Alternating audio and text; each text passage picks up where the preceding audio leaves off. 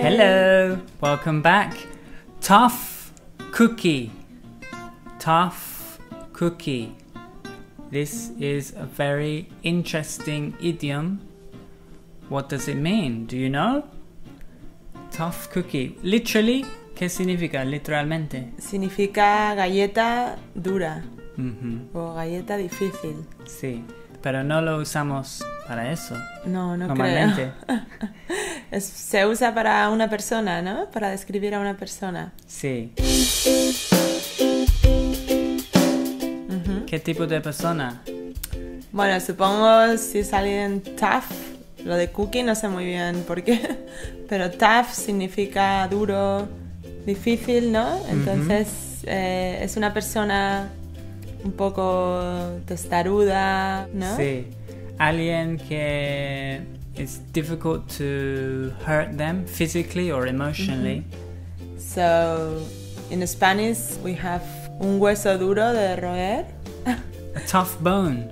a tough bone to bite. Ah, to bite. Entonces que sea duro físicamente, emocionalmente, ¿no? Mhm. Yeah, so should we have a look at some examples? Imagínate que tu abuela se cae por las escaleras, rodando, escalones, escalones, y se levanta y dice, no, eh, no ha pasado nada, estoy perfectamente. Yeah. How will you say this using tough cookie? Dirías, my grandmother fell down the stairs, but she's fine. She's a tough cookie. You know this example, it happened to my grandmother in real life. Really? Se tropezó, stumbled. She stumbled. And then she went down the stairs, just rolling.